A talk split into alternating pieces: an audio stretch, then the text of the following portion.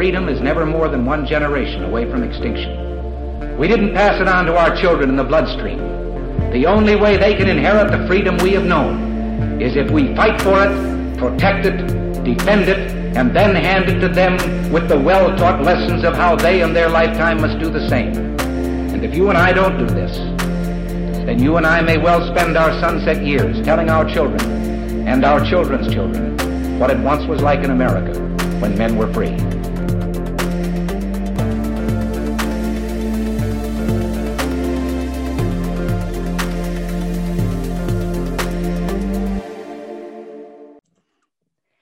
Everybody, welcome to episode number 297 of Gun Freedom Radio, where we engage, we educate, and we inform.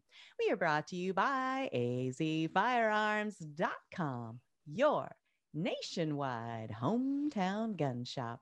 I am one of your hosts, Cheryl Todd. And I'm the other guy, Dan Todd. Our theme today is the Pew Pew Jew. Our guest is Yehuda Remer. Yehuda is known as the Pew Pew Jew and also the author of Safety On, an introduction to the world of firearms for children. Being an Orthodox Jew, Jewish family that immigrated from Europe, Yehuda's grandfather experienced firsthand of horrors of the what happened in the nation when the citizens are disarmed and restricted from owning the means to protect them, their lives and loved ones. When Yehuda said never again, he has a personal understanding of what that really means. Absolutely. Well, welcome back to the show, Yehuda. It's been too long. Oh, and thank you so much for having me. It's so great to be back. Absolutely. My goodness. So, um, I really want to start right there where Danny led us in this whole idea of of never again um, and I feel like there are some parallels going on right now here in our own beautiful, amazing, wonderful United States of America to what what sort of led up to the horrors in in Europe. And you've been sharing in in little tiny bite-sized pieces on Instagram memories of your grandfather and his life and some of the things that he went through as a boy um, so I thought maybe you could start there and, and lead us into that story. Yeah, so my, my grandfather grew up in a city called Lodz. It was in Poland. And, you know, it was amazing growing up with him. He never really talked about the Holocaust. He, he never really mentioned what he went through. He had tattooed, you know, he had the numbers tattooed on his arm. Um, so I knew he wasn't just, you know, went to one of the smaller camps. I mean, he was in Auschwitz mm-hmm. and survived Auschwitz. But as I was growing older, and when I, I went to Israel for a sabbatical, and during that year, I made a trip, a Holocaust oriented trip to Europe.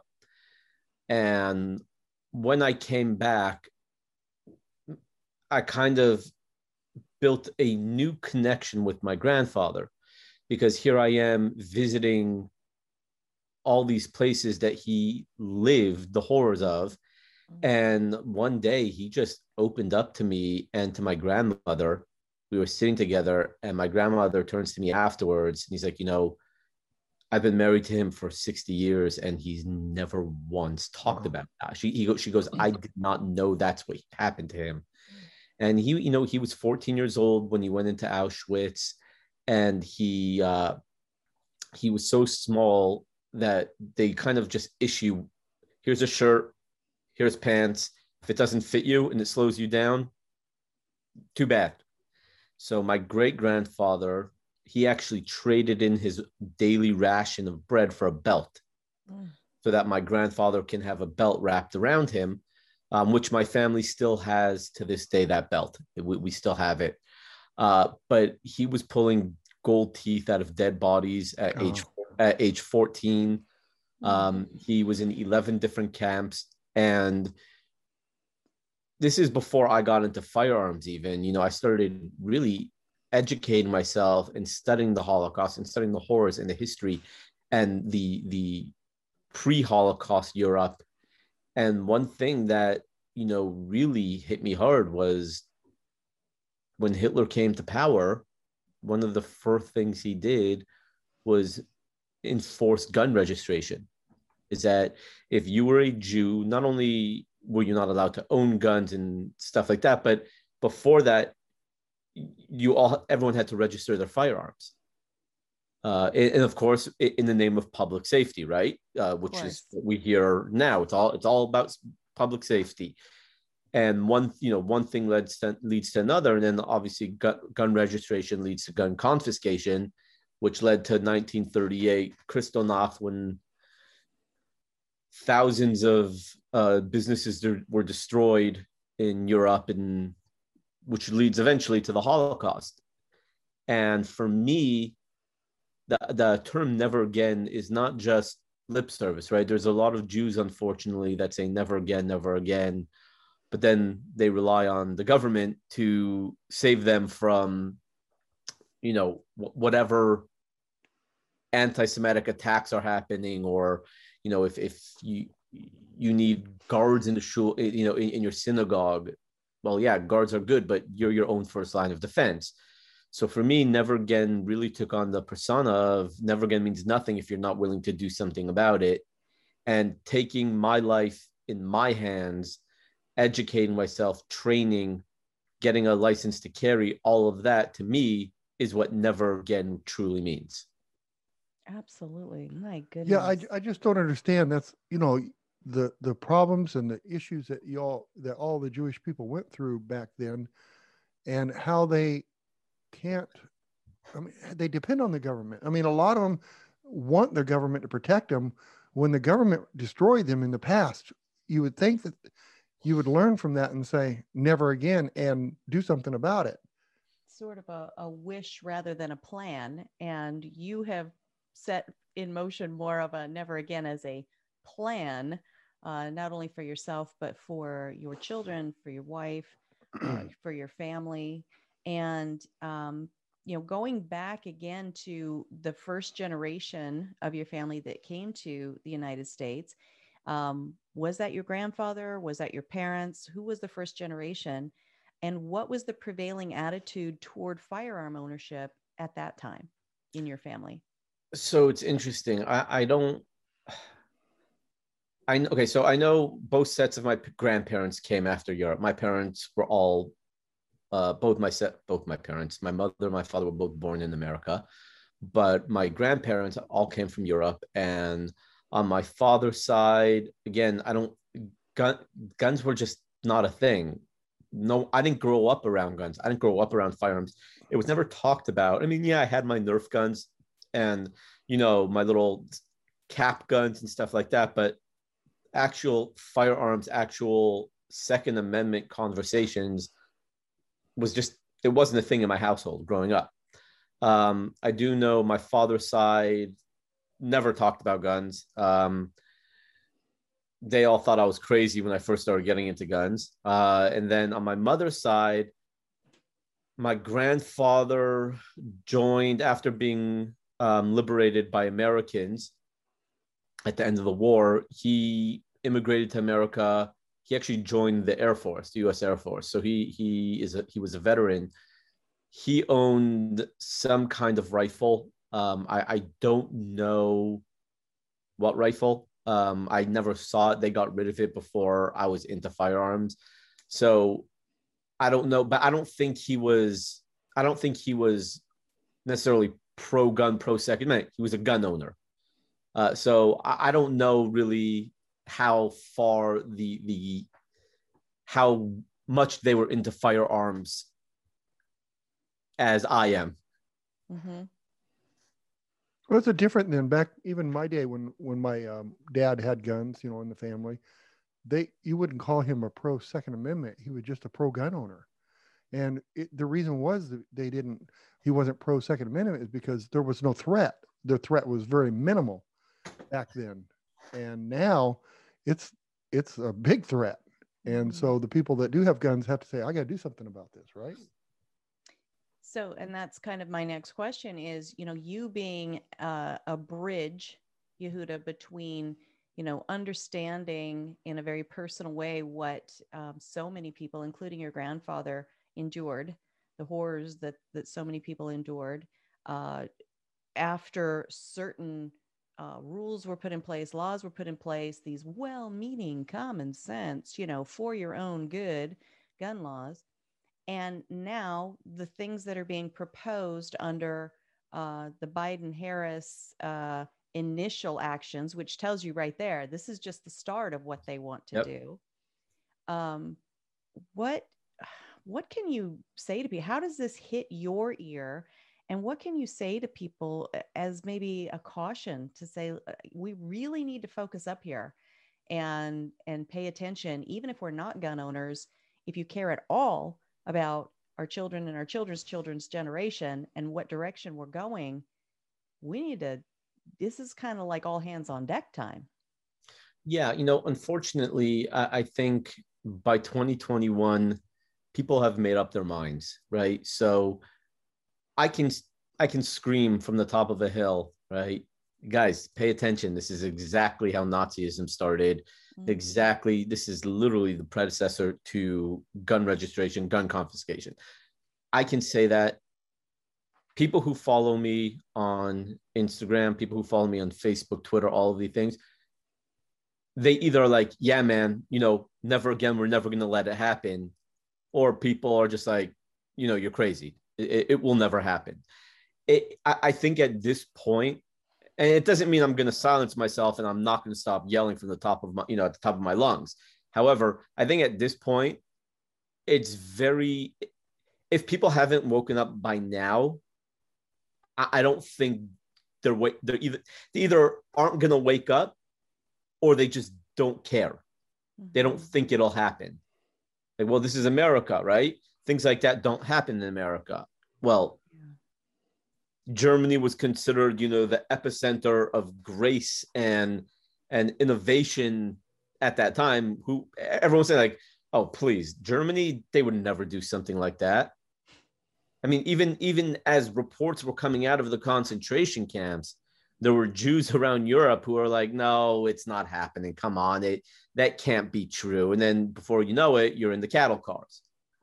Well, well I, I, was looking in some uh, look Time magazines, and Hitler got Man of the Year award in Time 1933, magazine. I think it was. Yeah, mm-hmm. Man of the Year. Yeah and so Himmler too. Crazy conspiracy yeah. theorist even back then. If you were right. like something, something's not smelling right, something doesn't feel right. So, so go on with what you were saying. You, you know, the next thing you know, you wake up and you're the one that's in the cattle car.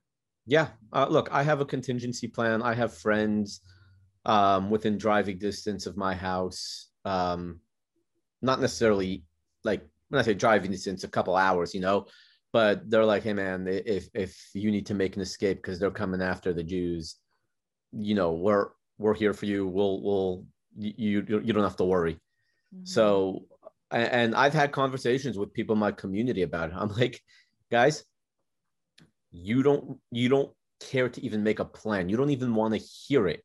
Mm-hmm. However, if God forbid something happens, you're not coming with me. Sorry my my mission, my my mission, my focus is to save me, my wife, and my kids. Mm-hmm. You guys are all a very distant 2nd mm-hmm. to my my mission, and that is my family. Yeah. So, yeah. Uh, you know, it's just like I said, you either are up and see what's going on, or you just aren't paying attention and you know you're gonna what, what's it you're gonna get caught with your pants down type of thing right? It's it's that's literally what's gonna what's gonna happen. Well you Yehuda, it's sort of like you know if with your mindset then you'll be able to see the little advances that the government takes to get to where they want to go. Whereas the person that's not caring they're not even going to notice it's going to be too late just like it was in germany. They fed them small increments of of stuff regulations and to a point where okay, now you can't defend yourself. Now we're going to come put you in box cars and, and take you to. Yeah, no. And, uh, but if they would have done that immediately, they would have fought them. But, no, I mean, absolutely. You know, there's Ben Carson got dragged through the mud, mud years ago when he said, you know, if if the Jews didn't turn in their guns, you know, the Holocaust could have been drastically different. Now, everything's up to God. If God wanted it to happen, then it was going to happen one way or another. However, look at the Warsaw Ghetto Uprising, right? The Warsaw Ghetto Uprising, in essence, opened a third front. Yes. I mean, the Jews of Warsaw fighting against the Nazis literally lasted longer than both the French army and the Polish army lasted against the Germans. They they had to get a, thousands upon thousands of soldiers into Warsaw to fight against a band of two three thousand Jews. Wow, that is and, awesome. And this was after the liquidation. Imagine if Jews woke up and were like, you know what? We need an army of six, seven, eight thousand people to fight back. Mm-hmm. I mean, you literally would have had a third front opened up, and who knows what that could have meant for the war in general. I mean, again, I'm not I'm not saying that it could have changed, but it's a very interesting hypothesis to think of. Absolutely. You use the word liquidation. Uh, can you explain that? Oh well, uh, you know, the Germans came in and literally liquidated liquidated the Jews. I mean, came in, threw them in ghettos, took everything they owned, everything took everything they owned, organized them in one little area, and then when there was time, they're like, "All right, we're taking you to a better place." And you know, depending on where you were in the in in Europe, you know, uh, lots of people ended up in Auschwitz. A lot of people, you know, Bergen-Belsen, Treblinka, uh, Dachau, uh, Mauthausen. I mean, tons and tons of different concentration camps. A lot of them were death camps. A lot of them were working camps. Um, but you know, uh, they liquidated. They they. I mean, again, Warsaw had three hundred thousand Jews in it before, you know, before the Nazis came in. Three hundred thousand. Three hundred thousand, and then by the time the Warsaw Ghetto Uprising, which actually the I think the technically started April 19th, I think it was, maybe there was the, maybe that was the last, like the big battle. Um, but, uh, you know, by, by the end, there were, I think, a couple hundred left, maybe a couple thousand left that managed to get out and survive. I mean, if that's not what, if that's not what liquidating is, I mean, I don't know what is. Yeah.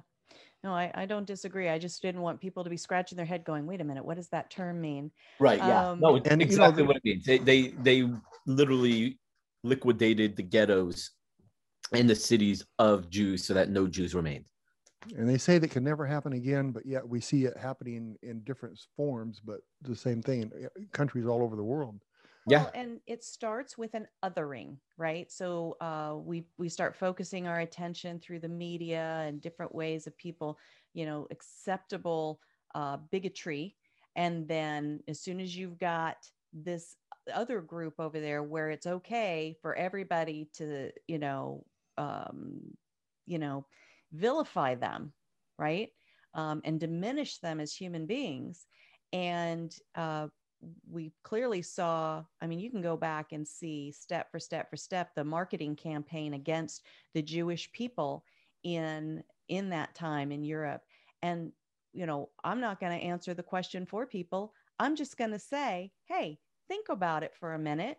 Put Yeah. your mind to it and tell me tell yourself tell your your spheres of influence who do you see that happening to currently and why might that be happening currently?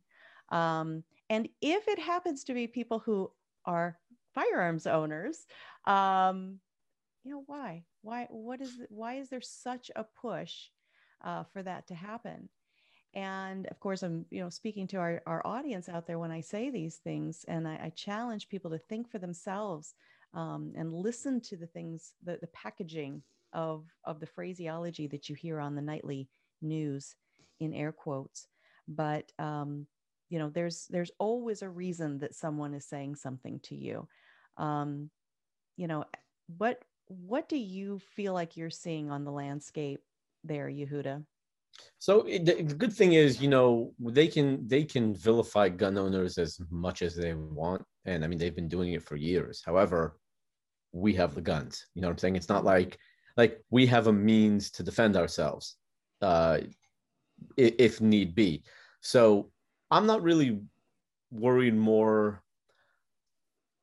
I think there's enough gun owners out there who would be who really would not give up their firearms to the point where I mean you have the largest civilian army mm-hmm. uh, just from gun owners. So they can vilify us all they want, um, but it will come to a point that if they try to take our guns, our army is much bigger than their army.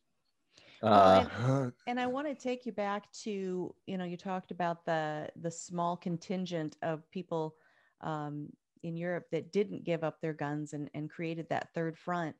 And then I also want to take us both to how our our nation was founded. The people that that fought, bled, starved, and died to have the opportunity to write this Constitution and Bill of Rights, our recipe book, our our roadmap, whatever you, you want to think of it as. Blueprint for life. Blueprint for life, right? And how did that happen?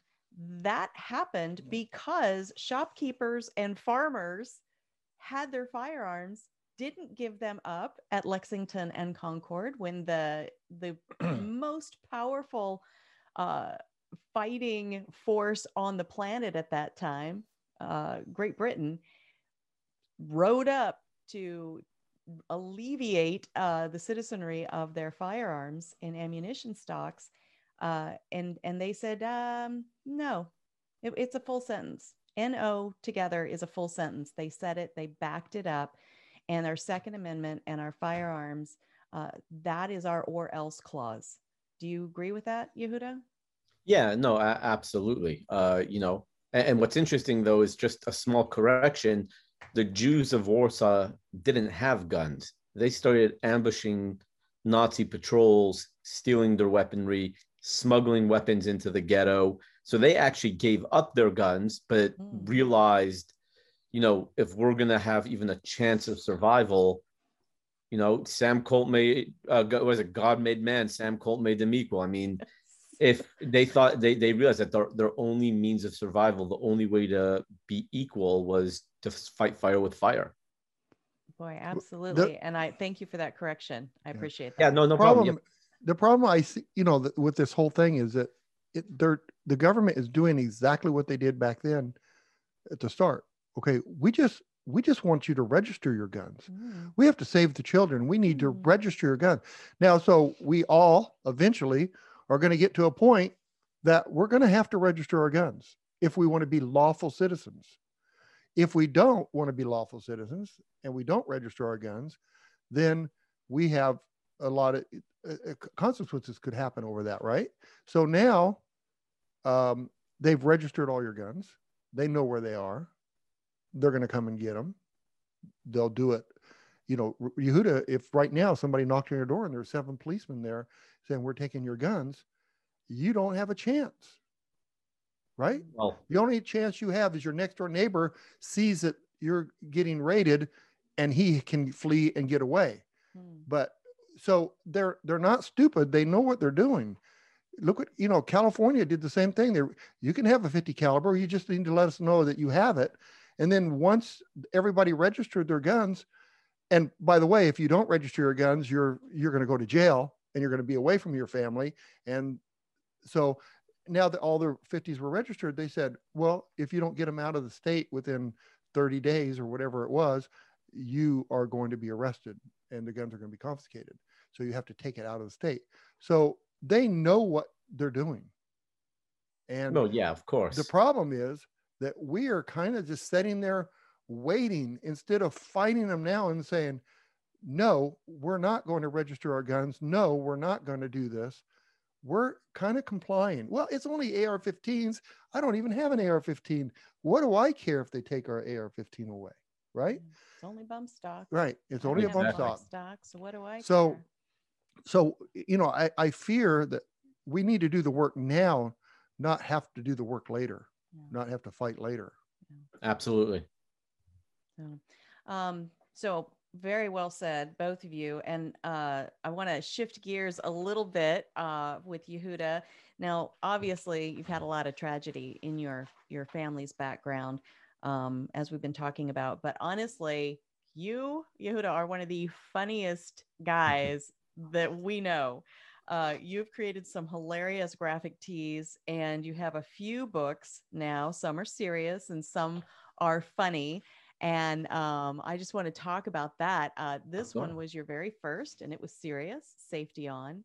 And then this one was funny. Your, I think it was your second one, the ABCs of guns. It's like, you know, instead of like A is for Apple, you've got A is for, you know, AR and yeah, AR, Armalite, ammunition. Did you send for- those to all the congressmen so they'd understand what I uh, think AR 18 is? Who you wrote No, these I- for I- was the I send I send copies to MSNBC and CNN with little tags that C is for clips, M is for magazines. I love it. Oh my gosh. And then uh, this one is one of your more recent ones and truly my favorite because, you know, it is those 27 words that are our Second Amendment. That's it, that's the line between slavery and and freedom. Uh, and so this is just a beautifully illustrated book and you know for kids but but for us big kids too um, so uh, talk to us a little bit about all of these ventures that you have going on. Yeah, so it's interesting. My first book, Safety On, I wrote uh, out of a necessity because I realized that I wanted to educate my children on firearm safety. And I found that there were no real good resources, right? Not knocking Eddie Eagle program, but all they do is talk about what to do if they find a gun somewhere it's not supposed to be. Mhm. There's a lot more. And I'm not knocking Project Child Safe, but Mm-mm. all they really do is here's some free locks and that's not really gun safety because let's be honest i think a majority of people that you and i know and i'm probably i, I feel safe to say a majority of gun owning americans don't use those locks. They have a safe but no one really uses those locks. So there was a necessity that i realized had to be filled and um, that it, that's where safety on came in uh, came in. I oh, it's a book that touches on all aspects of gun safety from range rules four cardinal rules um, you know just keeping your your guns uh, clean as a matter of respect to them you got to respect the firearm uh, you know locking them up when you're not in use and the book is told through the eyes of a little boy that way it's more of a peer-to-peer conversation rather than an adult saying you know don't do this don't do that so I wrote that one, converted it to a coloring book. So there's a coloring book version as well. Then we have the ABCs of guns, which um, I wrote because I was sick and tired of teaching my kids A is for Apple. And let's be honest, X is not for xylophone. Okay. I, I don't care how you spell xylophone. X is not for xylophone because it doesn't even sound like it. So, um, yeah, X is for X marks the spot, right? You get that little crosshair in the middle there. But um, you know, I, it just came to the point where I figured that would just be a super fun way for parents to educate their children on different parts of a gun. Because let's say your child somehow picks up or finds a gun um, and they're standing there, and you know, you obviously don't want to just grab it from them because, God forbid, Mm. you know something can you know that it can discharge but you know if you say hey take your finger off the trigger well instead of a kid picking up the gun looking at it pointing at it himself saying oh where's the trigger you know my four year old right now he walks around with his nerf gun and when i see him with his finger on the trigger i'm like buddy finger off the trigger. And immediately he doesn't even have to look at the gun he just does it. So that's why i wrote uh, abcs of guns a, a way to keep parents interested in educating their children. And also let's be honest it's a fun book right? Like for any for any age. Um it is. And look who sponsored it. yes Second the second amendment, Amendment foundation, Foundation. they they came in the clutch they uh, sponsored the book and i'm forever uh, grateful to them That is fantastic. And one of my favorites is um, uh, F, the folding stock. Isn't that the part that makes the gun much more dangerous, according to one of those ridiculous speeches that we hear um, the the politicians make? You know, the part that folds down. That's that's the really scary. The part. folding thing thing they call the Yeah. thing there. You know that thing there. Um, and then this guy. and then there's 27 words which Mm, it's funny out of all six of my books that i have out 27 words i think really to me is the most special one because we as adults and as gun owners, you know, we educate our children to shoot. We teach them to shoot. We teach them gun safety. And if you ask most people, why do we do that? Well, most people say, like, oh, we just want them to be safe. But in reality, there's a much deeper level of understanding of why we, uh, you know, teach our children to shoot. Well, because we have the Second Amendment that we're allowed to to do that. So my vision for this book was you can train your child to be the next John Wick, mm-hmm. but if mm-hmm. they don't appreciate the the Second Amendment and how it protects our other freedoms, mm-hmm. then who cares if they can shoot well? It to, it doesn't make a difference. Yeah. They need to understand the freedoms that we hold dear are protected by 27 words. Exactly. And it's the legal, uh, constitutional um, expression of our God given, our, our creator given, our natural rights to protect our one and only uh, God given life. So, um, you know, there will be people out there that are like, no, the Constitution doesn't give you your rights. We understand that. We're just, yeah, exactly. We, you know, we all understand that. Absolutely. And uh, the sponsor who stepped up for this one is the Firearms Policy Coalition. This yes. is another powerful organization. Talk to us about what they do and, and the Second Amendment Foundation. What do they do? They're sort of like that front line uh, out there nationally helping uh, preserve these things, right?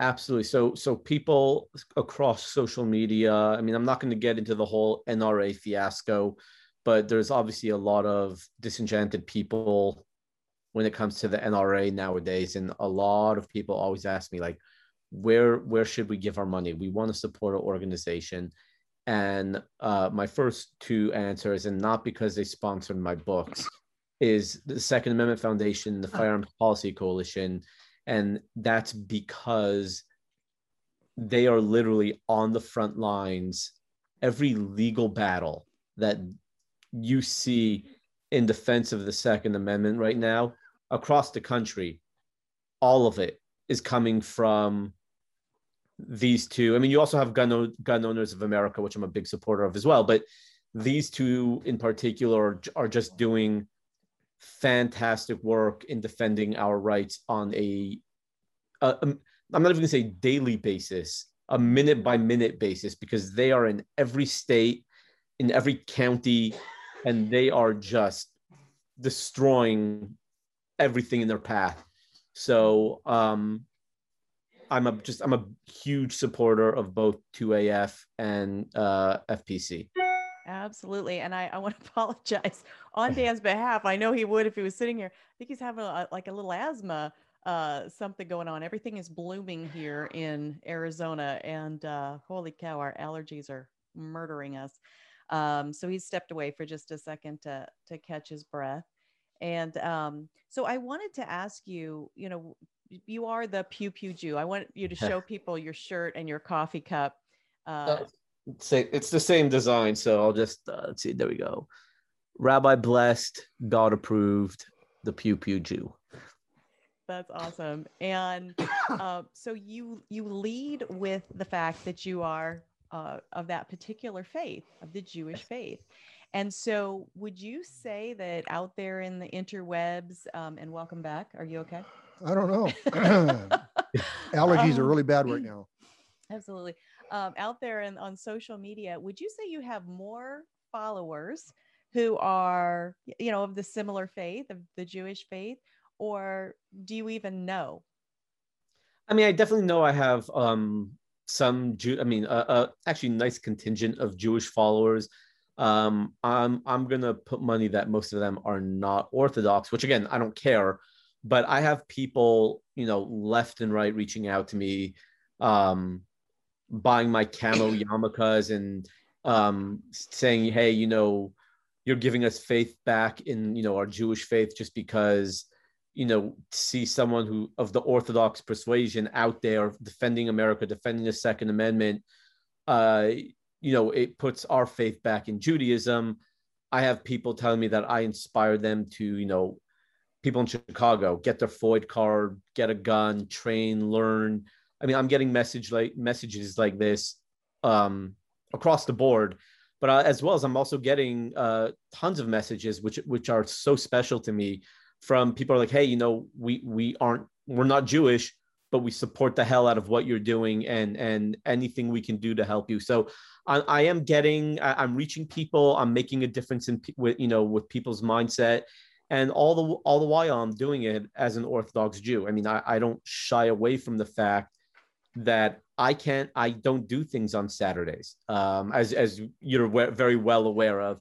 Um, I I miss a lot of things because I mean, our buddy Kevin Sona, right? He he begged me to uh, come to the Florida Carry event or whatever it's called, and he was he was trying. I mean, I God bless him, right? Eh, he was trying everything in his power to try to like work around my my restrictions, my schedule, my, my restrictions on Friday night to Saturday night, just to get me there and speak. I'm like, listen, I'm not sleeping at the campsite. He's like, well, can't you just walk back to the hotel? I'm like, isn't like a 20 mile walk? Like, I'm like, I'm like, no, I'm not, I'm not doing that. Like, this is not happen. So, you know, you, you do, you know, I do miss out on a lot of things. Um, but the way I see it is if I'm going to be successful, if I'm going to be making a difference in people's lives, it won't be on Saturday. Whether well, you see me, yeah. And God is clearly blessing your efforts because look how effective you have been and that you are and and you can't like if there's a everything's on the weekend right gun rights policy conference you know the biggest conference in in the of the year you know everything happens on the weekends and you honor your restrictions and obligations and yet still you are so effective and you are in so many places and you just maximize uh, and, and, god helps you maximize what uh, when you are available right so um, i think that's fantastic and and i love it that kevin was like but what if we well kevin how was, about if we yeah kevin exactly. was trying to change amazing. saturday to thursday he was going to say let's officially make saturday thursday yeah there you go to get you to come yeah. yeah. i mean it, look it I look, I appreciate. Like, I tell everybody, I'm like, really, I I know Cheryl, you and I are on a, a planning committee together, and mm-hmm. I say it all the time to you guys. I want I want what's best for AmCon, right? I mm-hmm. that's what I want. I don't need you to arrange around my schedule. I appreciate it, but this is this is the cards life has dealt me, and I'm okay with it. I mm-hmm. want if I'm part of something, although let's call it my presence there might mm-hmm. enhance it mm-hmm. it doesn't mean that um it doesn't mean that you have to arrange it and cater to my needs i i want whatever we're planning whatever we're doing to be as successful as possible so if that means that it you know you'll get more traffic more followers more exposure on a saturday mm-hmm. then that that's what i want mm-hmm. so you know it's it's um it is what it is but like you said, you know, I, am I'm making I'm making uh, headway and I'm inspiring people. Um, I'm getting out there. I mean, I, I, know I have two new books coming. I know one of them we I, I, it's public at this point. The second one, I mean, you saw Cheryl. I know I know you were gracious enough to write a review for it, but um, I told you the other people who wrote a review for it, and you you have to be making a difference to have those people um, on the back of your book. So absolutely, you know, we're talking I'm, I'm, about your your Sabbath, which is from Friday at sun sundown, yes, yep, to Saturday at sundown. Mm-hmm. So Sunday, I mean, if we just start doing more stuff on Sunday, we we can get you, you know, many more things. But um, before we move off of the, the books and the the graphic tees and stuff like that, what is the book that I don't have in front of me that you just alluded to? So I I have two books coming out. One I can't talk about yet. Um, however, the the book that should be released in about a month from now is called Ten Little Gun Grabbers, and uh, let me see. Appropriate I mean, for this particular yeah, moment in history. I don't know if we can see it, but that's yeah. There it is. There we go. That's that's uh, Ten Little Gun Grabbers. It's it's basically it, I, I thought about it just because we hear so many things about gun control coming and and hitting hitting our way and and this book was literally um, I wrote it in like three or four days, uh, just kind of a a knock uh, at the gun grabbers. So, um, and and you you will be you will laugh very hard when you see who I dedicated the book to. Mm, you gonna yeah, tell it, us, or gonna wait for? I I could I could tell you. Um, I actually dedicated the book to Barack Obama. the, the biggest uh, gun salesman of all time until COVID hit. So yeah, yeah. Exactly. So I, you know, I wrote, I wrote to number 44, you challenged, I accepted. so uh, uh, yeah so 10 little gun grabbers is dedicated to former president barack obama and i'm very excited about that nicely done sir i love I and that's going to come out in about a month um I'm I'm my aim is for May 15th. However, if I because of the 2A atmosphere right now, if I could get it out sooner, um it, it will be out. Uh, it's going to be out as soon as possible, but definitely by May 15th. so um, we do need to start wrapping up, but the graphic tees that you make, there's you have some that are just absolutely hilarious. Um, and then there's a couple that would be so good for Mother's Day is coming up soon. Yes. And one of my favorites is is just um, spent brass that are kind of steaming and it says hotter than spent brass. Am I saying that right? You you are, yeah. It's a it's a ste- three steaming uh casings from what looks to be, I mean, it was digital, so I don't even know, but it looks to be like AR 15 rounds, 556 and the steam comes up into the wording that says hotter than spent brass. Uh, that's brass. I love it. yeah, it. That's that's been a very very um very successful shirt for me. Uh, a lot of the ladies like that one. And there's another one that kind of gives a nod to maybe like a Marilyn Monroe kind of a, a yes. figure. What's that one?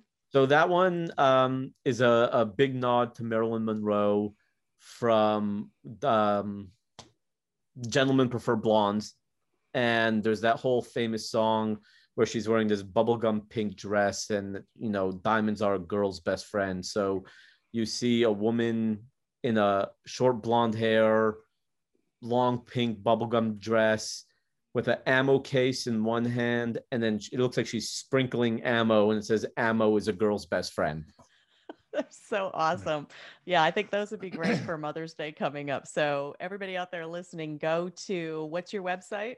Website is thepewpewjew.com. Very good. Were you going to say something? No, that's that's awesome. Yeah, I, I might want one of those shirts. he would wear it too. All right. Well, Yehuda, thank you so much for all that you do, um, for all this time that you've spent with us, and um, I want you to tell folks how they can follow everything that you do because you you're spinning a lot of plates all the time i am my, my my plates are not just spinning but they're full um but you can find me really just any any social media platform just look for the pew pew jew um don't forget the a lot of people do and say we can't find you but it's the pew pew jew twitter facebook instagram uh MeWe or however you pronounce it, Parler, um, just the Pew Pew Jew, and you know, I'm very active and I answer people. I, I actually spend about an hour a day uh, answering emails and, and messages. I, I try to be very interactive with my followers. So you have questions, comments, um, hateful messages, hateful tweets. I mean, I'll I'll respond to nearly all of it. So very good.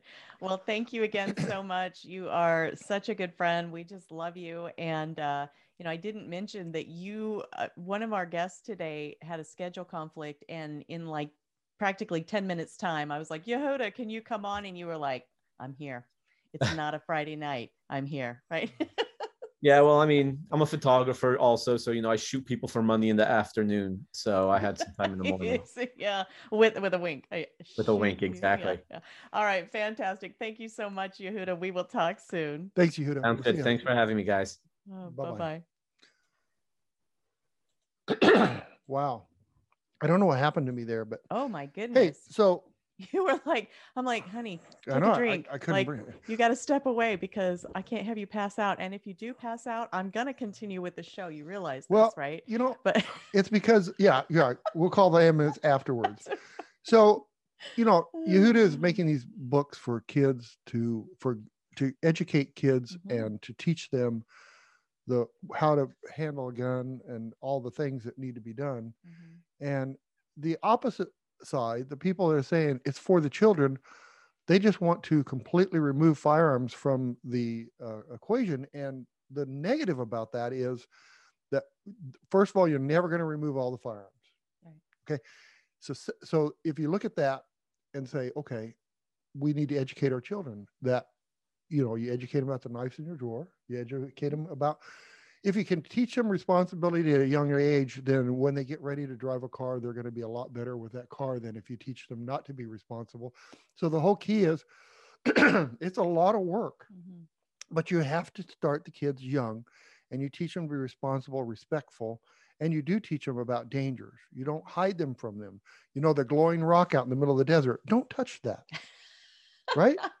How do you not touch a glowing? rock I know. And and the same thing with, you know, uh, you I mean there's so many things, but um if you teach them young and teach them to respect things, you can teach them at 3 4 years old to know not to touch a firearm. Absolutely. And I, I love uh, how Yehuda was talking about, you know, safety uh, education goes beyond it, you know, it's a good starting place, like the, the locks and the, the Eddie Eagle stop, don't touch, uh, run away and tell a grown up.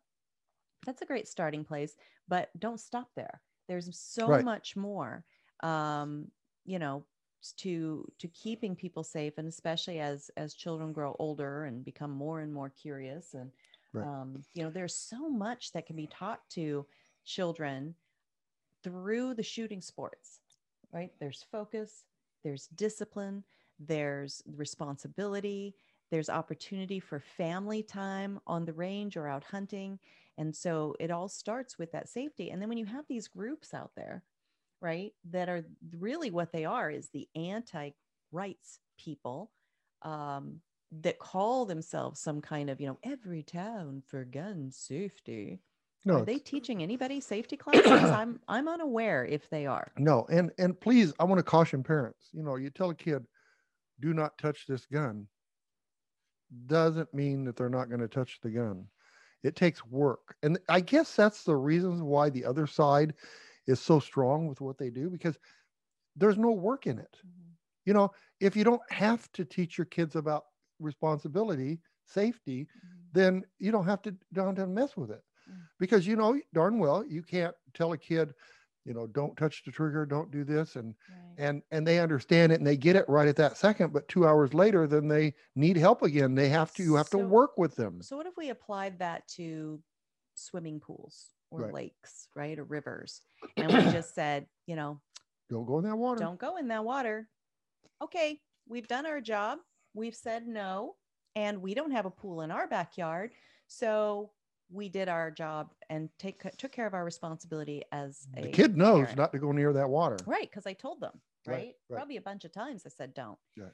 It- Is that how we behave when there is something out there that they could encounter, a lake or river, somebody else's Canal. pool, a canal, right here in Arizona, we have a lot of open uh, canals moving water to the agricultural areas. we have riverbeds too but you can't drown in our riverbeds because they're there's dry No, there's no water there.